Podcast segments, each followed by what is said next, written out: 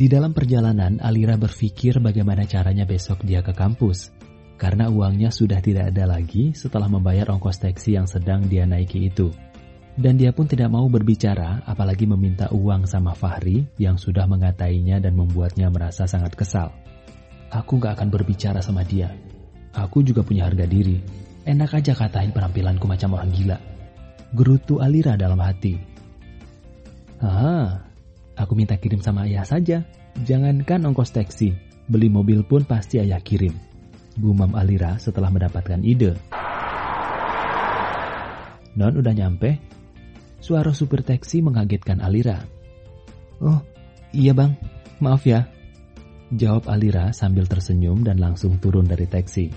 Gak apa-apa non, tapi saran saya, cewek cantik itu jangan terlalu melamun non, nanti disambar roh halus loh. Ih, si abang bikin aku takut saja. Jawab Alira. Maaf ya Don, cuma kasih saran. Kata supir taksi itu. Iya bang, gak apa-apa. Makasih atas sarannya. Jawab Alira sambil melangkah pergi. Alira berjalan memasuki halaman kampus dan dia melihat Fahri dan teman-temannya sedang mengobrol di parkiran. Alira sempat melirik Fahri, tapi Fahri malah cuekin dia. Ih, dasar es balok.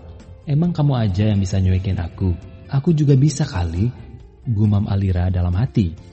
Alira cuek bebek dan berlalu di depan mereka dengan penampilannya yang seksi dan gayanya yang sangat percaya diri. Wow, bodinya mantap banget tuh, kata Anton, salah satu temannya Fahri, dan mereka semua langsung melongo liatin Alira termasuk Fahri. Hmm, desahan Fahri setelah melihat Alira. Kenapa lu bro? Nggak tahan ya, lo liatin tuh gitar Spanyol. Kata Rian, salah satu temannya Fahri, tapi tidak dijawab sama Fahri. Keras kepala banget tuh cewek. Dibilangin tetap aja mau pakai pakaian gitu. Gak sadar apa kalau pakaiannya itu memperlihatkan bentuk tubuhnya yang padat itu. Guru tuh Fahri dalam hati. Eh bro, kesambet ya lo. Ditanya malah bengong. Awas, jangan pikir macam-macam. Kata Rian yang dari tadi memperhatikan Fahri. Ah, nggak tahu ah. Ayo cabut. Ajak Fahri dengan tampang kesalnya. Jam istirahat.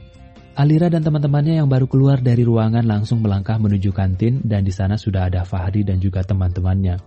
Eh, eh, eh, eh, eh, eh, tuh lihat. Upa ganteng ngelirik kita loh, kata Siva teman Alira. Mana, mana? Tanya Amel. Astaga Amel itu, kalau nggak lihat makhluk Tuhan yang paling sempurna itu, mata tuh digunakan untuk melihat yang indah-indah seperti itu. Siva berkata sambil menunjuk ke arah Fahri yang sedang fokus sama teman-temannya. Apa sih kalian ini? Buat apa lo bangga dilirik sama es balok itu? Ketus Alira. Aduh Alira, es balok itu sejuk sayang. Kata Siva nggak mau kalah karena mereka nggak tahu hubungan Alira dan Fahri. Udah, udah, ayo pesan makan. Kata Baim, salah satu cowok sok ganteng di ruangan Alira. Iya ayo, aku juga udah lapar nih. Sambung Ara, salah satu temannya Alira. Tapi aku udah gak punya uang. Kata Alira sedikit keras dan didengar oleh Fahri karena tempat duduk mereka agak dekat. Serentak tatapan mematikan Fahri tertuju ke Alira dan Alira pun menyadari tatapan Fahri tapi dia tidak mempedulikannya. Ya udah, biar aku yang traktir. Jawab Agus, anak satu ruangan Alira yang selalu cari perhatian Alira. Nanti uangmu berkurang loh. Jawab Alira dengan genitnya. Aku gak masalah, biar jatuh miskin karena Allah sayang. Tambah Agus. Hi lebay loh. Serentak Siva, Amel, dan Ara serang Agus. Aku gak masalah jadi lebay karena Alira. Tambah Agus lagi. Sudah, sudah, ayo pesan makan dong. Rengek Ara yang dari tadi hanya cemberut karena sudah lapar. Lira, mau makan apa kamu? Tanya Agus yang sudah berdiri. Bakso aja gue, jawab Alira. Dan setelah itu mereka langsung makan sambil bercanda dan tertawa. Sedangkan Fahri yang dari tadi sudah nggak tahan dengan tingkah Alira, segera mengajak teman-temannya untuk pergi dari kantin. Selesai makan, Alira dan teman-temannya langsung pergi dari kantin menuju ruangan mereka. Tapi di saat mereka sedang melangkah, tiba-tiba Alira merasa buang air kecil. Dan dia langsung menyuruh teman-temannya untuk pergi duluan. Kalian duluan ya, aku mau ke toilet bentar, kata Alira. Mau ditemenin, tawar Agus. Petak, jitakan Siva mendarat di kepala Agus. Jangan gila lo Gus, kata Siva. Aduh Siva, aku kan cuma bercanda. Gerutu Agus sambil mengusap-ngusap kepalanya. Bercanda tuh yang wajar, jangan kurang ajar. Sambung Amel. Sedangkan Alira dia langsung berlalu meninggalkan teman-temannya yang lagi asik bertengkar karena dia sudah kebelet. Dan di saat dia masuk toilet, tanpa dia sadari sudah ada yang menunggunya di luar. Dan di saat dia keluar, tangannya langsung ditarik oleh Fahri yang sudah memperhatikannya dan mengikutinya sampai ke depan toilet.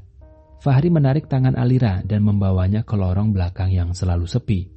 Apa-apaan sih kamu mas? Lepasin tangan aku, sakit tahu. Kata Alira sambil berusaha melepaskan tangan Fahri. Fahri tidak menghiraukan kata-kata Alira sama sekali. Dia malah mempercepat langkahnya sambil mencengkram dan menarik tangan Alira menuju lorong. Lepas mas, sakit. Alira berkata dengan mata yang sudah berkaca-kaca. Dan Fahri pun langsung melepaskan tangannya karena mereka sudah berada di lorong yang sepi. Fahri menatap Alira dengan tatapan yang tidak bisa diartikan dan kemudian berkata, Kamu pulang jam berapa? Tanya Fahri tapi tidak direspon sama Alira. Alira, aku tanya. Teriak Fahri dan membuat Alira takut. Jam 12. Jawab Alira dengan suara bergetar karena sudah menangis. Tunggu aku di mobil nanti. Ini kunci mobilnya buka pintu dan masuk, tunggu aku di dalam mobil. Kata Fahri dengan tatapannya yang tajam. Alira yang sudah berlinang air mata hanya menerima kunci mobil dari tangan Fahri tanpa menjawab apa-apa karena dia tidak mau berlama-lama di tempat itu dan dilihat orang. Setelah itu Fahri pergi dan tak lama Alira pun ikut pergi. Alira mencuci mukanya terlebih dahulu di dalam toilet biar gak kelihatan sembab oleh teman-temannya. Dan setelah itu dia langsung melangkah menghampiri teman-temannya. Kamu ke toilet kok lama banget sih, Lir? Tanya Ara. Iya, soalnya perutku tiba-tiba sakit, jawab Alira berbohong. Ah, itu kan Gus, karena kamu kasih makan anak orang gak ikhlas. Jadinya begitu, kata Baim. Apa sih lo Baim? Aku tuh jangankan kasih makan bakso, minta dilamar Alira juga aku ikhlas. Jawab Agus. Najis lo, sambut Siva. Hahaha. Mereka serempak tertawakan Agus yang sok ganteng itu. Setelah jam pulang, Alira lari buru-buru meninggalkan ruangan dan masuk ke dalam mobil Fahri biar nggak dilihat teman-temannya juga yang lain. Dan gak lama Fahri pun menyusul. Fahri, panggil Tania, cewek yang kejar-kejar Fahri dari SMA, kebetulan mereka satu ruangan. Ada apa Tan? Tanya Fahri. Aku nebeng ya, kata Tania sambil meluk lengan Fahri. Dan Alira nggak sengaja lihat mereka dari dalam mobil. Oh, maaf ya Tan, nggak bisa. Soalnya aku ada urusan penting, kata Fahri sambil melepaskan tangan Tania dari lengannya. Akhirnya Tania mengangguk sambil memasang senyum manis di depan Fahri, walaupun di dalam hatinya sangat sakit karena selalu ditolak oleh Fahri. Setelah itu Fahri langsung melangkah masuk ke dalam mobilnya, sedangkan Alira yang berada di sampingnya memilih menatap ke jendela karena dia nggak sudi melihat es balok yang ada di sampingnya itu. Fahri melajukan mobilnya menuju kantornya, dan setelah sampai depan kantor, Fahri segera turun dan berjalan memutar membukakan pintu untuk Alira sambil berkata, Turun, perintah Fahri. Kok kita ke kantor sih? Bukannya pulang? Protes Alira. Tanpa menjawab perkataan Alira, Fahri langsung menarik tangan Alira dan membawanya menuju lift. Dan setelah sampai di lantai paling atas tepat di lantai yang terdapat ruangan kerja Fahri, mereka keluar dari lift dengan tampang Fahri yang seperti bom waktu yang mau meledak karena menahan emosi dan Alira dengan tampang cemberutnya karena sangat kesal. Fahri kembali menarik tangan Alira dan membuat pegawai-pegawai yang ada di situ jadi bingung menatap mereka. Mas, lepas, lepas. Mas, lepas, lepasin mas. Rengek Alira yang sudah mulai berkaca-kaca karena malu diliatin semua orang yang ada di situ. Tapi Fahri tidak peduli, dia tetap menarik tangan Alira dan masuk ruang kerjanya kemudian menyandarkan Alira ke dinding sambil menatap Alira dengan tatapan yang tidak bisa diartikan. Lepaskan aku mas, mengapa kamu seperti ini padaku? Tanya Alira sedikit berteriak. Fahri yang tambah kesal dengan teriakan Alira barusan kembali menarik tangan Alira dan membawanya menuju kamar ganti atau kamar tempat Fahri beristirahat di kantor yang terdapat di dalam ruang kerjanya itu. Di saat mereka sudah berada di dalam kamar tempat istirahat Fahri itu, Fahri dengan segera langsung menutup pintu dan kembali menarik Alira. Dan tanpa mereka sadari, rok Alira terjepit pintu sehingga membuatnya robek sampai ke pangkal paha Alira. Melihat roknya robek, Alira langsung berteriak dan menangis. Dan hal itu membuat Fahri makin kesal dan segera menarik roknya dari jepitan pintu kemudian mendorongnya ke arah tempat tidur. Fahri dengan amarahnya mendorong Alira ke atas tempat tidur sampai membuat paha Alira sedikit terlihat. Dan itu membuat Fahri tambah emosi dengan rok yang Alira pakai karena rok itu terlalu ketat dan pendek. Mas! Teriakan Alira sambil menangis. Alira cuma bisa menangis dan mencoba menutupi pahanya dengan selimut yang ada di situ. Kenapa ditutup, ha? Kamu malu sama aku, ha? Teriak Fahri. Kamu tuh semestinya malu mengenakan pakaian kayak gini di depan umum. Kenapa di depan aku sendiri baru kamu malu, ha? Dengan kesal Fahri berkata-kata.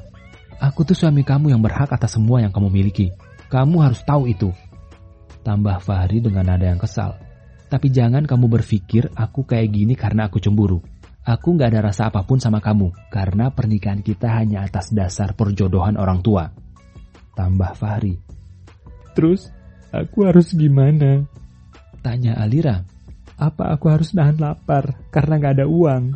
Atau aku harus mengemis di jalanan biar bisa makan, ha? Teriak Alira yang membuat Fahri geram dan mengangkat tangan hampir berbuat kasar. Apa? Kamu mau pukul aku? Coba kalau kamu berani. Tantang Alira dengan nada kesalnya. Ayo pukul aku, biar sempurna. Kamu menjadi suami yang kejam. Ayo, ayo pukul.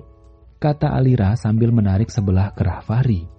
Karena tidak sanggup menahan emosi dan tidak sanggup berbuat kasar kepada Alira, membuat Fahri segera berbalik hendak pergi.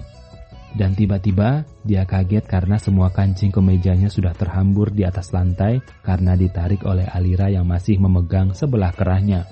Seketika tatapan Fahri yang tajam menuju kepada Alira yang berada di hadapannya itu. Dan Alira yang ditatap langsung takut karena dia juga tidak bermaksud membuat semua kancing baju Fahri terlepas. Dengan kesalnya, Fahri melepaskan tangan Alira yang masih memegang bajunya Kemudian dia melangkah keluar dengan nafas yang tidak teratur karena menahan kekesalannya.